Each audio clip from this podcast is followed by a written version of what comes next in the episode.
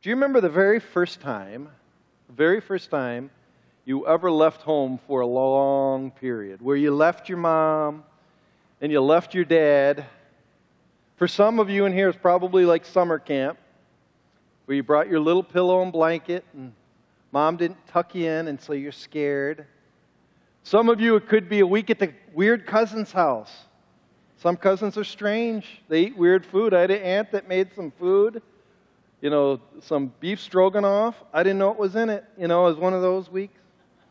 Or college. Do you remember how you felt? The anxiety that would well up in your stomach, the tears that you suppressed at night so no one would see and you'd hide underneath the pillow, trying not to be loud.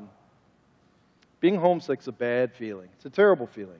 It's often filled with fears about the danger of, oh, I'm not going to be able to make it. Can I do it on my own? Do I have what it takes to succeed? Personally, for me, that first time of really feeling like I, I was alone was late August 1984. I was packing to go to the University of Dayton in Ohio. It was a hot day. I'll never forget it. I woke up and I looked out on our front yard. Not on our front yard, there was probably 74 sale signs. All of my friends knew I was leaving, so they wanted to do a really nice gesture. They went around town took for sale signs and put it in our front yard. My parents weren't too happy. It's okay, I was going to college, I didn't have to deal with it. But I'll never forget this day. We, uh, we packed my dad's 1982 Ford Thunderbird. Remember Thunderbirds back in the day? Cool cars. I put two suitcases in there, a football, I think I had a basketball, some dress shoes. I put some posters to put in my college dorm room. I think they were of like uh, Rambo or something like that. I like Lam- Rambo back in the day. First Blood. You drew First Blood, Keith. You drew First Blood. But my, my hometown was all I knew, honestly. I can remember leaving, going down the road. Our road went down, and I can remember the memories. I can remember the late night football games when the sun was just setting. I can remember the houses where I'd go get candy for Halloween or the sparklers on the, we lived in a, a cul-de-sac. I can remember where you kind of burn your fingers or you're in bare feet and you burn your foot on that sparkler that's still going. I remember those memories. So I went down the went down Linford Drive, took a left on Lincoln Avenue, and then took a left on Bassett Road to head out of our town. About a half a mile away was the railroad tracks. The railroad tracks were the boundaries of our town. To the north was Bay Village, to the south was Westlake, and the great beyond, you know, the scary world. I was 18 at the time, and I don't know how to tell you, but crossing those railroad tracks, I can still remember it where your car goes thump, to thump. The moment we crossed, I could not stop crying. I was an 18 year old grown guy, and I had to lie down in the back seat. I put my hand over my eyes because I didn't want my dad to say, What's the matter back there, Diane? You okay? You know, one of those things. was terrible. I, will never forget it. You know, have you like have you ever had those memories? It's it's this fear. I think there's a lot of fears that go on. Fear of loneliness. You know, I'll no longer have my four sisters bothering me. I used to hate it, but oh, they won't bug me anymore, and maybe I'll miss that. Part of the feeling of fear was I'm untested. I'm going to college. Will I be able to pass? Will I find friends? Will I be able to do it? But I think the biggest fear was I was immature and it was time to grow up. And I'm not sure I wanted to grow up. It was now or never. So after the railroad tracks, everything changed. I think what's happening in our main character's life with his Jacob, I think the same feelings are coming over him. Will he survive? If you go back to Genesis 27, it sets up the story. Trevor read this for us last week, but I just want you to look at two verses. Genesis 27, 42 to 43. You got to enter into your brain. Verse 42, his mom's name was Rebecca. And remember, he had a brother named Esau. And Rebecca was, uh, when Rebecca was told that her older son Esau had said what he had said, she, she heard what he'd said. She sent for her younger son Jacob and said to him, Your brother Esau is consoling himself with the thought of killing you. Esau wants to kill you. Now then, my son, do what I say. Get out of Dodge. Leave. Flee. And go to my brother's house, which is in Haran. And so you got to remember who we're talking about. We're talking about, remember how we said Esau would be the hero of, of Kent City? You know, he's the hunter, the guy that probably would jump out of the tree with the knife in his mouth and kill the, the deer. He was red haired, and everybody knows a red haired man angry. Avoid him. Be careful. And he's hairy. You know, those red haired, hairy guys, that's even worse. So his mom said, Leave. So Jacob leaves Beersheba. Look at verse 10. Verse 10 of chapter 28. Look how quick it's written. Jacob left Beersheba and set out for Haran. Doesn't say much, but it gives you the idea that he was in a hurry. So there goes Jacob leaving his Bay Village, the only town he knew, and he set out for Haran. Haran was 400 miles away, through deserts, mountains, probably roads filled with thieves, people he never met. 400 miles. How long would he be gone? It turns out he's going to be gone about 14 to 20 years, but he didn't know that. He doesn't know anything. He's on his own. So this is no small trip. And Jacob isn't really, he's not a boy at this time, but all he knew was Beersheba. All he knew was drinking lentil soup in the tents. That's all he knew. So he had to be homesick. And so, uh, as we get into it, I just want to go to a side note. Last week, you recall, Trevor broke the PowerPoint. So I don't have PowerPoint, and you're wondering what I'm going to do without. I have something better. Something better.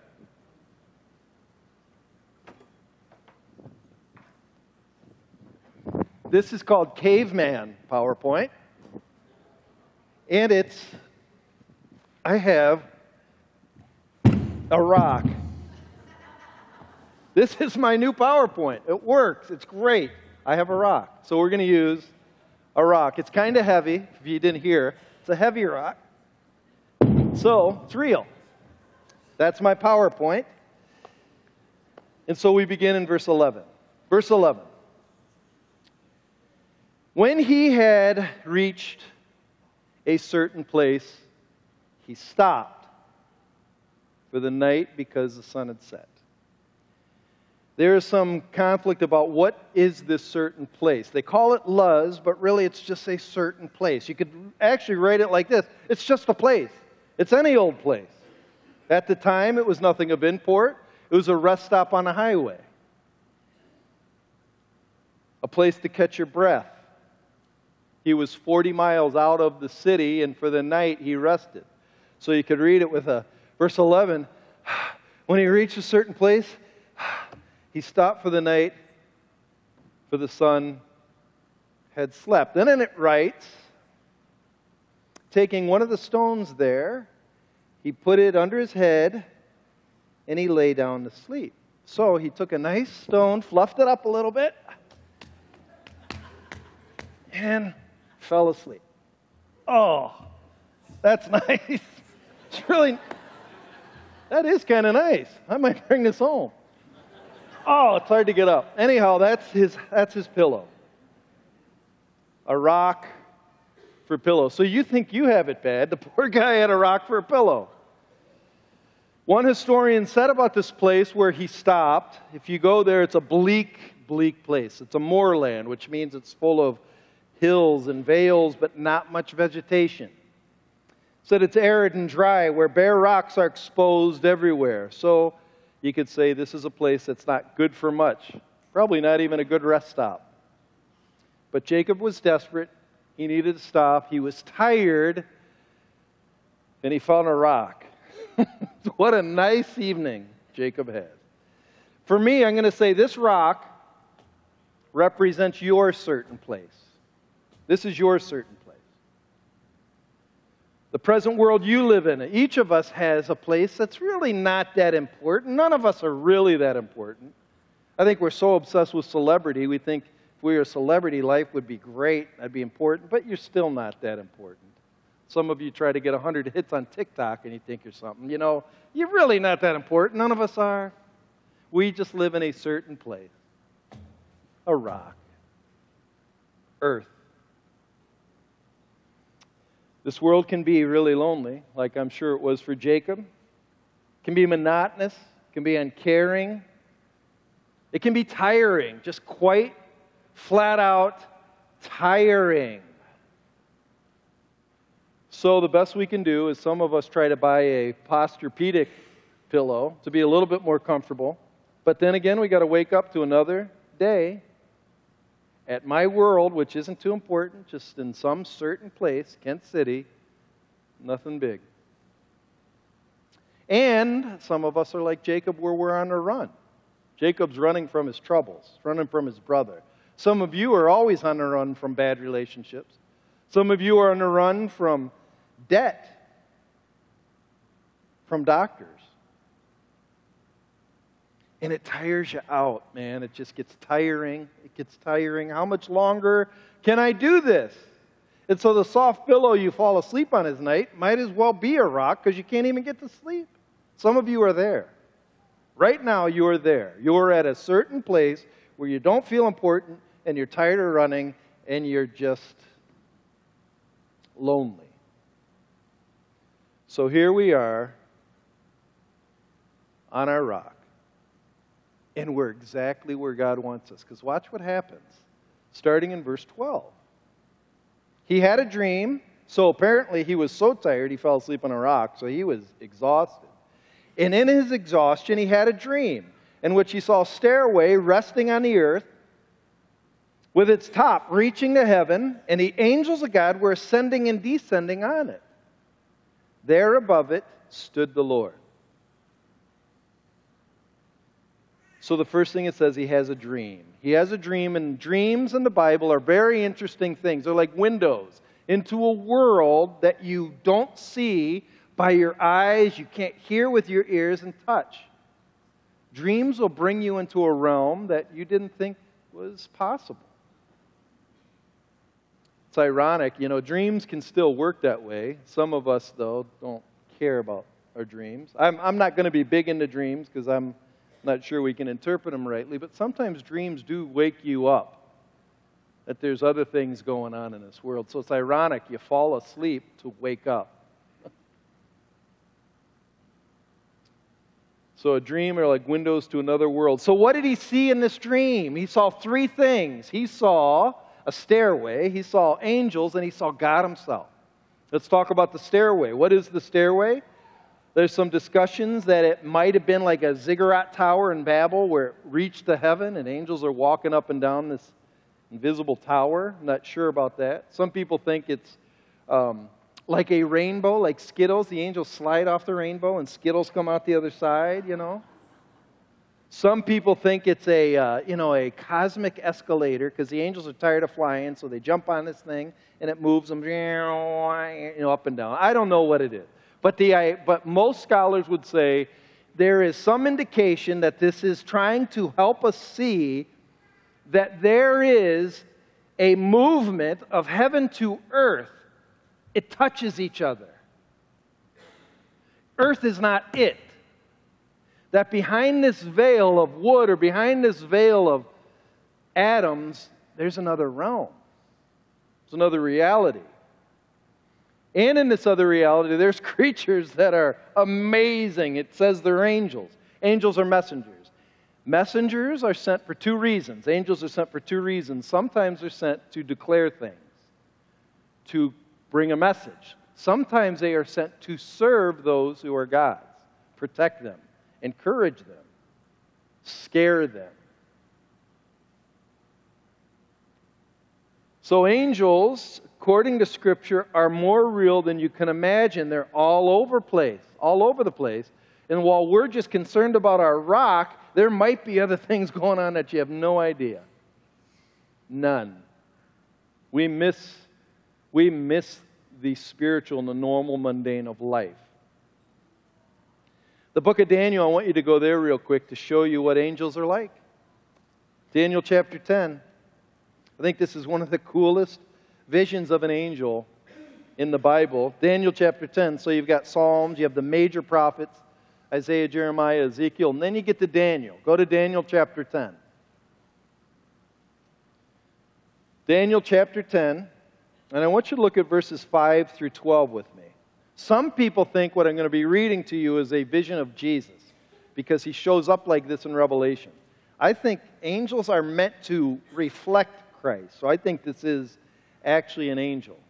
And it shows you what they're like. Verse 5, Daniel 10. So you have Daniel the prophet who wrote this book. He's sitting, he's standing by the river Tigris. He's on the shore of the Tigris River. And it said, I looked up, and there before me was a man dressed in linen. So he's in all white, dressed in linen, with a belt of the finest gold around his waist. His body was like chrysolite. That means it's a clear type of glassy substance. His body is shining.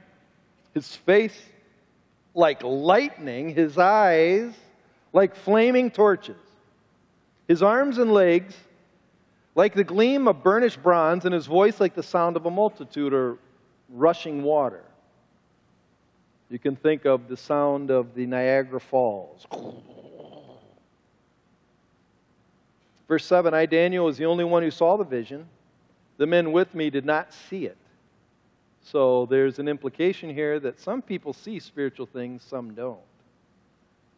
However, those spiritual things still scared these guys so much that they left, they fled, and they hid themselves because they knew something was going on.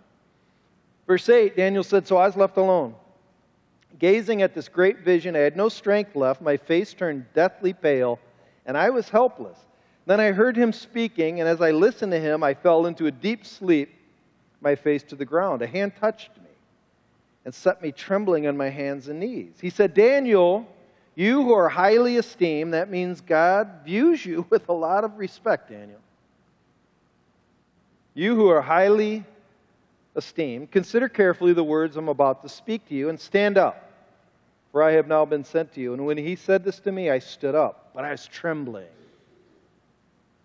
Then he continued, Do not be afraid, Daniel, since the first day that you set your mind to gain understanding and to humble yourself before God, your words were heard, and I have come in response to them. This is amazing. Here's what this is saying The moment you pray, an angel's dispatched. Your prayers don't just hit the ceiling and bounce back. When they reach God, He acts. It's amazing. I think sometimes we see because we can't see things and we can't hear things and touch things, nothing's happening. But what this whole story of Jacob and this story here in Daniel is saying is there is more in life than meets the eye. And what is more? So we have a stairway of angels and we have the Lord. The Lord is the one who sends the angels. That is what the means by the term the Lord of hosts. You probably heard that, probably sang that in songs and goes, Lord of hosts. What does that even mean? I don't know, but I like it. Lord of hosts means he's in charge of all the angels.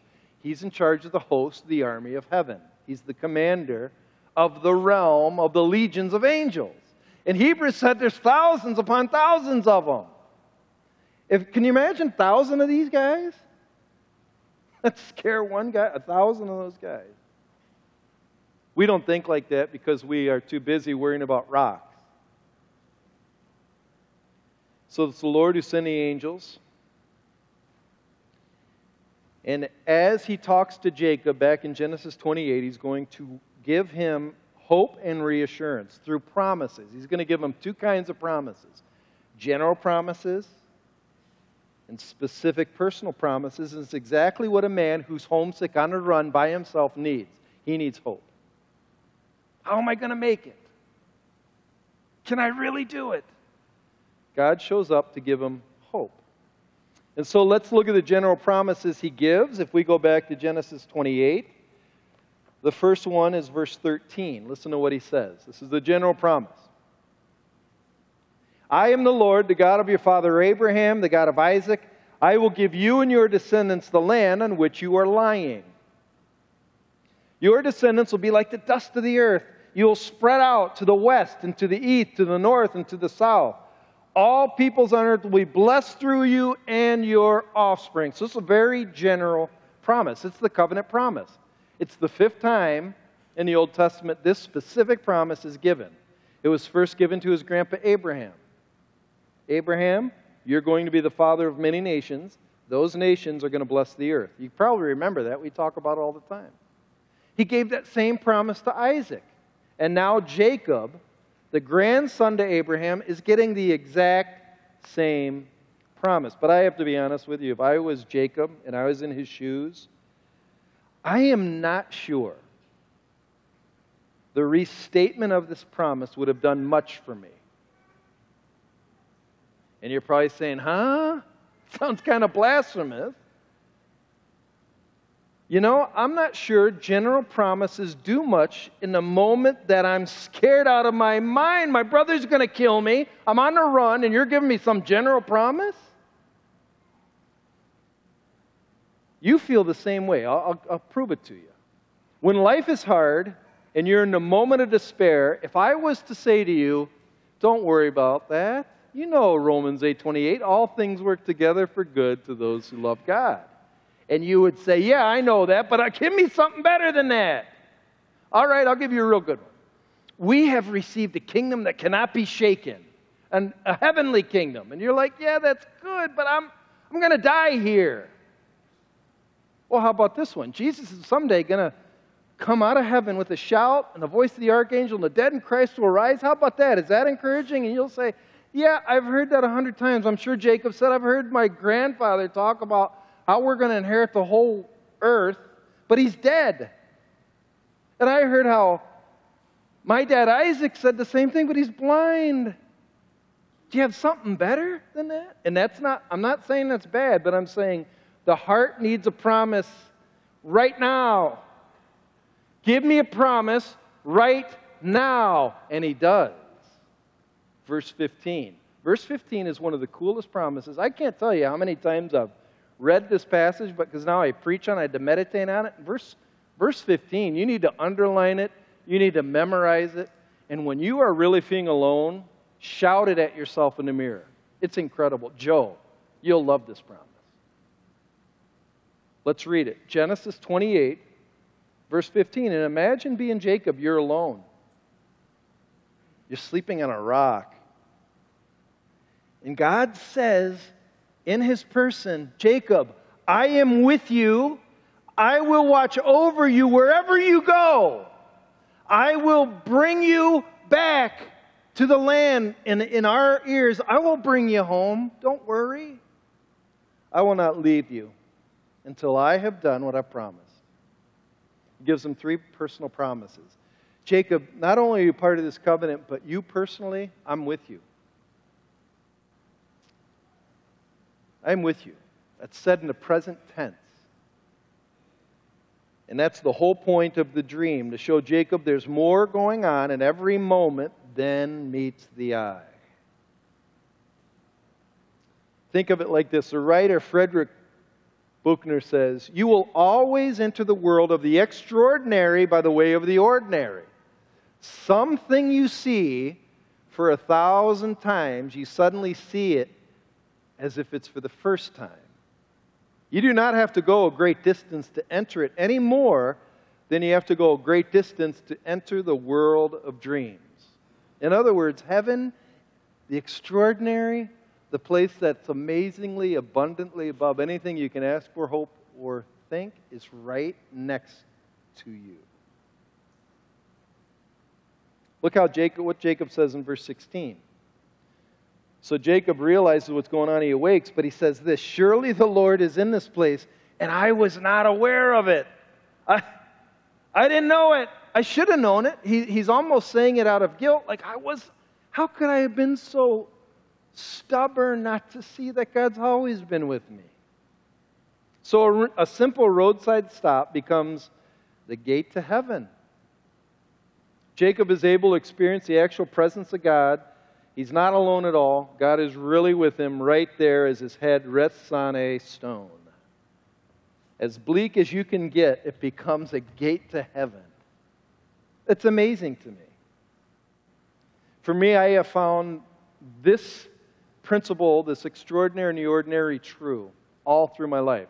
The moment I came to Christ, I came to know Jesus on the side of a road. I pulled my car over on Highway 44 in Ohio. It's out in the middle of nowhere. It's like Mentor, Ohio. There's cornfields all over. And I argued with God, and God came into my life that day. It was weird. A car ride on the way home from a bad day of work became one of the greatest days of my life. Or I love going to lakes and just throwing a rock, a rock into the water, and there's moments it's like I'm there throwing rocks with God. Or love going to Harold Christensen Nature Center, go to where that little creek is running by. It's just a little creek, but there's moments that heaven just opens for you. No matter where you are, God is always right there, waiting and hiding behind the veil, because He wants you to want Him. So the question for you is Have you ever experienced the extraordinary and the ordinary? If you're a Christian, you should, often. Commenting on verse 16, one commentator writes Ignorance of or presumption on the presence of God is inexcusable, meaning, meaning, what he means by this, don't blame Jared and the worship team that you didn't reach God. Don't blame the preacher that the sermon wasn't inspiring enough. And don't blame your parents that they didn't have devotions at dinner time for you not to meet God. You know what Scripture says? Seek and you will find. Jesus says, knock, and that door to the extraordinary will be open. Most people miss God because they don't look for Him. And it's no one else's fault but yours. I like what Frederick Buechner goes on to say, and he's writing to pastors, and I love this. This is more, uh, this is more for me, but I want to read it to you. It says, Some of us are from Missouri, Indiana, Michigan, but we're also from somewhere else. We are from Oz, Looking Glass Land, Narnia, or from Middle Earth. There's a child in all of us who is not just willing to believe in the possibility that maybe fairy tales are true after all, but that they are true. So let the preacher remember this and often preach to us, not just as men and women of the world, but as children too, who are often much more simple hearted than he supposes, and much more hungrier for and ready to believe in, and already in contact with more magic and mystery than most of the time even we are entirely aware of ourselves. And then he says, Let the preacher stretch our imagination and strain our credulity and make our jaws drop. And then he says, It is sad because most preachers, the person who is to be the steward of the wildest mystery of them all, becomes the one who hangs back, becomes prudent and cautious, hopelessly mature and wise to the last. What he means by that is preachers are the ones who get to talk about angels and demons and, and forever, but yet they talk about it as if it's like talking about sawdust.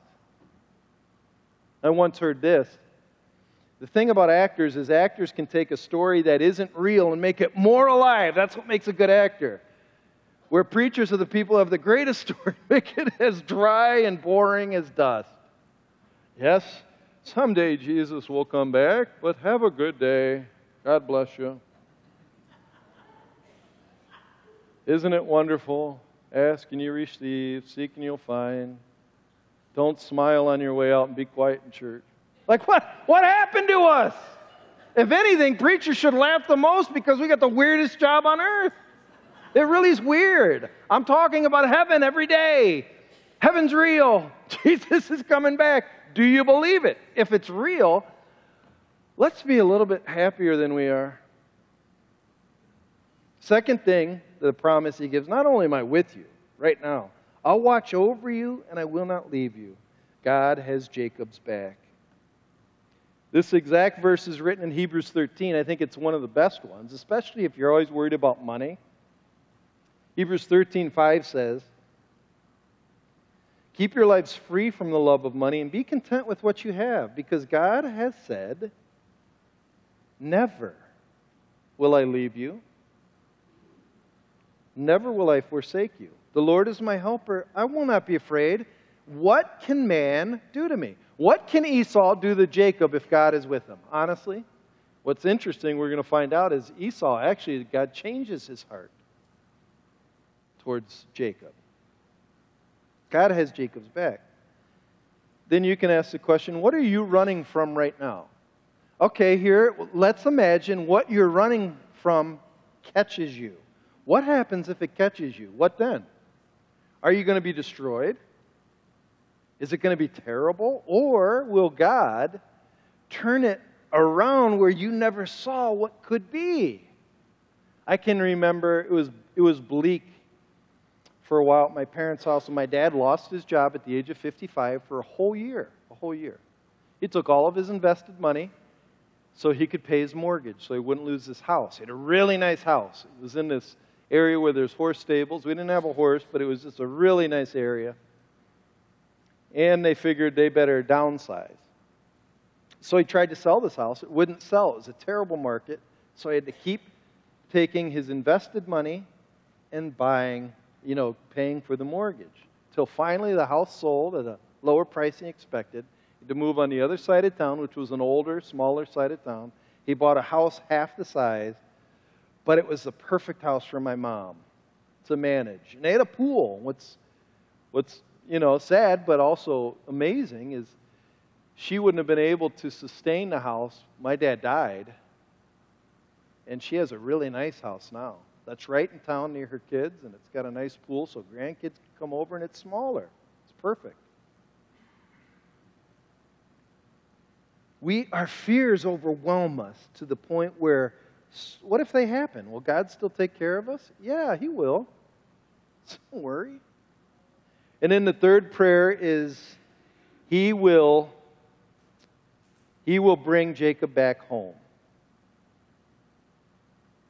This is a great promise for a homesick boy.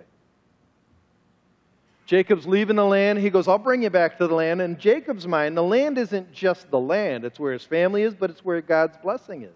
It's where God's presence has been promised to meet Abraham and his family. What is our home? What is the New Testament saints' home? The land was the covenant to God's presence in the Old Testament. What is our home now? Well, listen closely again to John 14. It's usually given at every funeral. Jesus says, Don't let your hearts be troubled. If you believe in God, believe also in me. For in my Father's house there are many rooms, and if it weren't so, I would have told you. I'm going to go there and prepare a place for you. And then he says this If I go there and prepare a place for you, I'm going to come back and get you so I can bring you to be where I am, and we'll live there forever. What's our home? Our home isn't a building or a land, our home is a person. Christ. He's everything. Verse 15 is a personal promise because God is a personal God. Now, after God gives Jacob promises in verse 16, he goes to a vow. His heart is excited. Verse 16, when Jacob awoke from his sleep, he thought, Surely the Lord's in this place, and I was not aware of it. He was afraid and said, How awesome is this place! Has an exclamation point. It's, you shouldn't read it like you normally do. How awesome is this place? How awesome is this place? This is Amazing. It's awesome.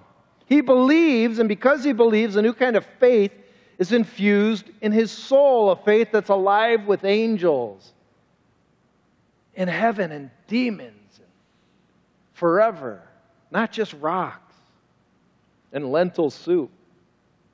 I love how he says in verse 17, it says he was afraid, but then he was also just full of joy. I think this verse may be the greatest emotional description of what happens to the heart when you first encounter God. First, there's fear. And it's not a fear of, oh, I'm going to die. It's a fear of, oh, wait a minute. There is a God that's alive and he's wild. Like you remember when the disciples were in the boat and there's a storm and Jesus wakes up and tells the storm, be quiet. And it says the disciple, it goes, and the disciples were scared, but they weren't scared of the storm. They were scared of the man who calmed the storm. Real faith brings you to the point that this God is real and he can see me right now and he's with me all the time. But the second thing, it brings joy. He said, How awesome is this place? Because this wild, dangerous God is for me and with me and won't leave me. That's incredible. So he makes a vow. Verse 18 to 22. It says, Early the next morning, Well, it says at the end of verse 17, this is not, none other than the house of God right here. It's also the gateway, and that's where the word Bethel comes in. Bethel is Bethel, house of God. Then Jacob makes a vow saying, If God will be with me and will watch over me on this journey I'm taking, will give me food to eat and clothes to wear so that I return safely to my father's house, then the Lord will be my God. And this stone that I have set up as a pillar will be God's house. And all that you give me, I will give you a tenth. There's some debate on this promise.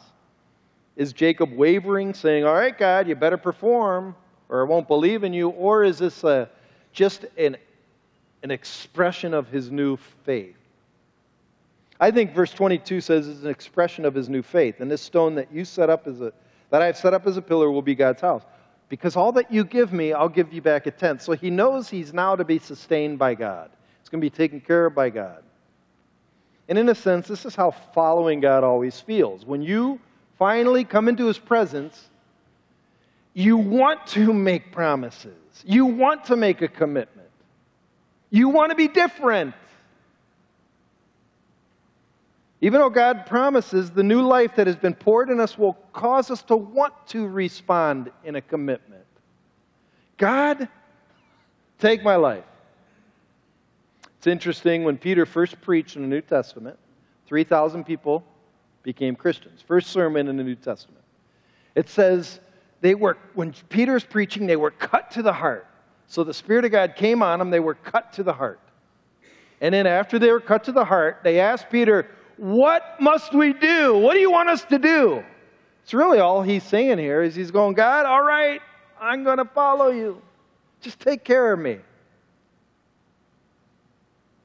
When you are awakened by God, you can't keep living as you always had before. You just can't. So, look at Genesis 29, verse 1. Then Jacob continued on. He continued on. So the homesick man was strengthened by the vision of the stairway. It's what he needed, so he continued on. But you, you could say, how about your life? You are here with your rock in your certain place. It's not that important. Stuck in Kent City, Sparta, Newaygo. Some of you are in Grand Rapids, wherever you are. I mean, where's your stairway to help you continue on? Do we have a stairway that will give us hope to continue on? I'm glad you asked that question. That's a great question. Go to John chapter 1. I knew you'd ask that question. John chapter 1, verse 45 to 51. Isn't it nice when that goes off for a second? Ah. John 1, 45 to 51. So Jesus is looking for disciples. He found a guy by the name of Philip. Philip had a buddy named Nathaniel and wanted Nathaniel to meet Jesus.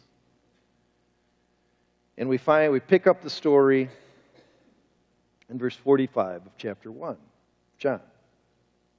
Philip found Nathaniel, his buddy, and told him, Hey, we found the one Moses wrote about in the law, and about whom the prophets also wrote. His name's Jesus. He's of the town Nazareth, the son of Joseph. And Nathaniel, who's he tells the truth. He goes, Nazareth, man? That whole podunk town? The Messiah's from Nazareth? Can anything good come that place? Philip, like Andrew and Peter, was from the town of Bethsaida. Philip found, oh, okay, wait, I missed it. Go back to 46. Nazareth, anything good from there? Come and see, said Philip, verse 47. When Jesus saw Nathanael approaching, he said of him, Here is a true Israelite in who there's nothing false. Meaning, now there's a guy that will just tell what's on his mind, the truth.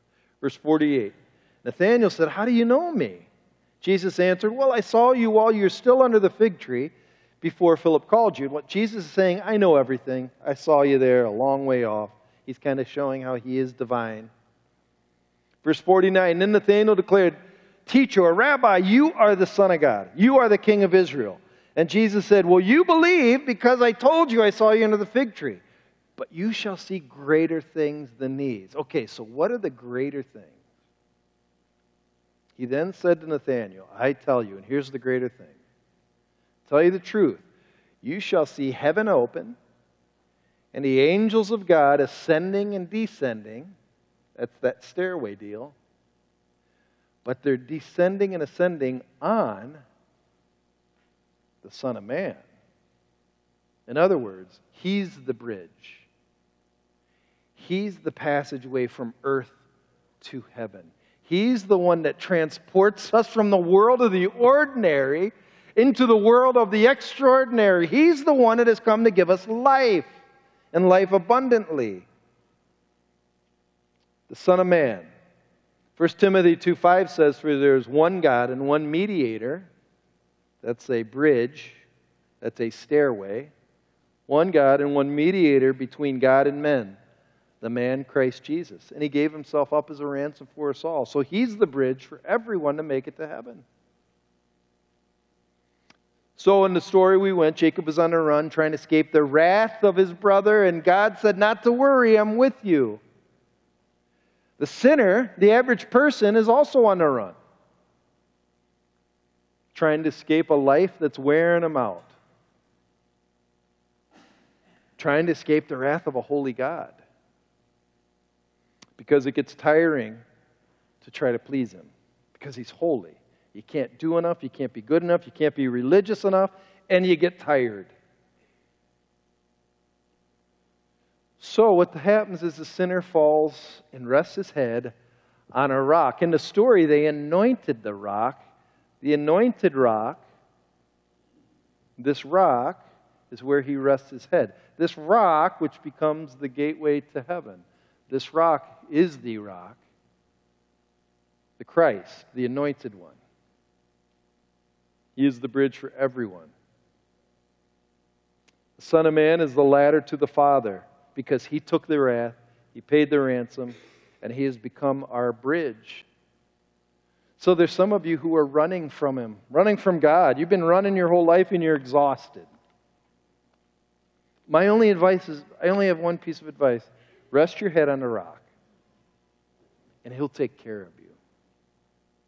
He'll be with you, and He'll never leave you, nor forsake you. And he, Jerry, is He good? He's good. Let's pray.